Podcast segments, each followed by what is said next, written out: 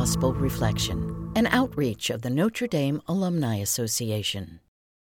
Today is the memorial of St. Anthony, Abbot. Our reading is from the third chapter of Mark, verses 1 through 6. Jesus entered the synagogue. There was a man there who had a withered hand. They watched Jesus closely to see if he would cure him on the Sabbath, so that they might accuse him. He said to the man with the withered hand, Come up here before us.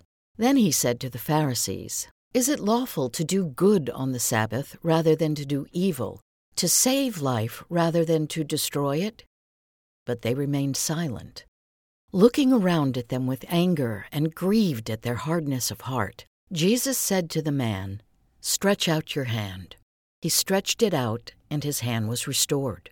The Pharisees went out and immediately took counsel with the Herodians against him to put him to death.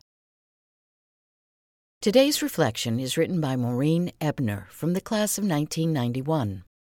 Reflecting on today's gospel, I am impressed by the courage it took for the man to follow Jesus' command, to stand up in front of the crowd and stretch out his hand.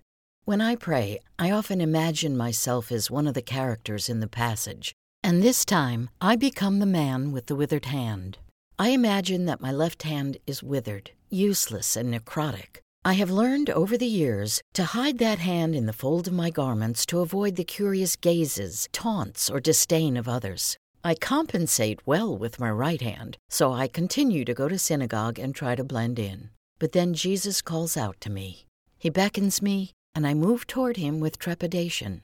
Stretch out your hand, he tells me. At once, I realize my withered hand represents my sinfulness. I feel exposed and ashamed. I have become quite adept at hiding my sins and disguising my imperfections, often justifying my actions or inaction.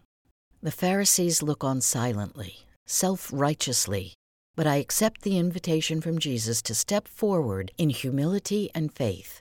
I stretch out my hand. He takes it and looks at me. I am the only person he sees.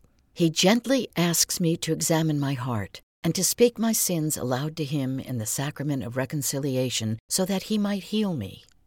As Lent approaches, particularly early this year, let us remember Jesus is waiting for us in the confessional. He wants to breathe new life into our hearts that wither from sin. With His grace, we will never tire of hearing the words, May God give you pardon and peace and I absolve you from your sins in the name of the Father, and of the Son, and of the Holy Spirit. Amen. Today's prayer is written by Reverend Thomas O'Hara, CSC. Lord God, the fact that your detractors were observing you, hoping for you to make a mistake, did not deter you from being compassionate and loving as you healed the man with the withered hand. Give us today the same boldness to be compassionate and loving, no matter the cost. We pray this to you, our God and our teacher. Amen. Thank you for listening to today's reflection. We invite you to subscribe and share our content with others.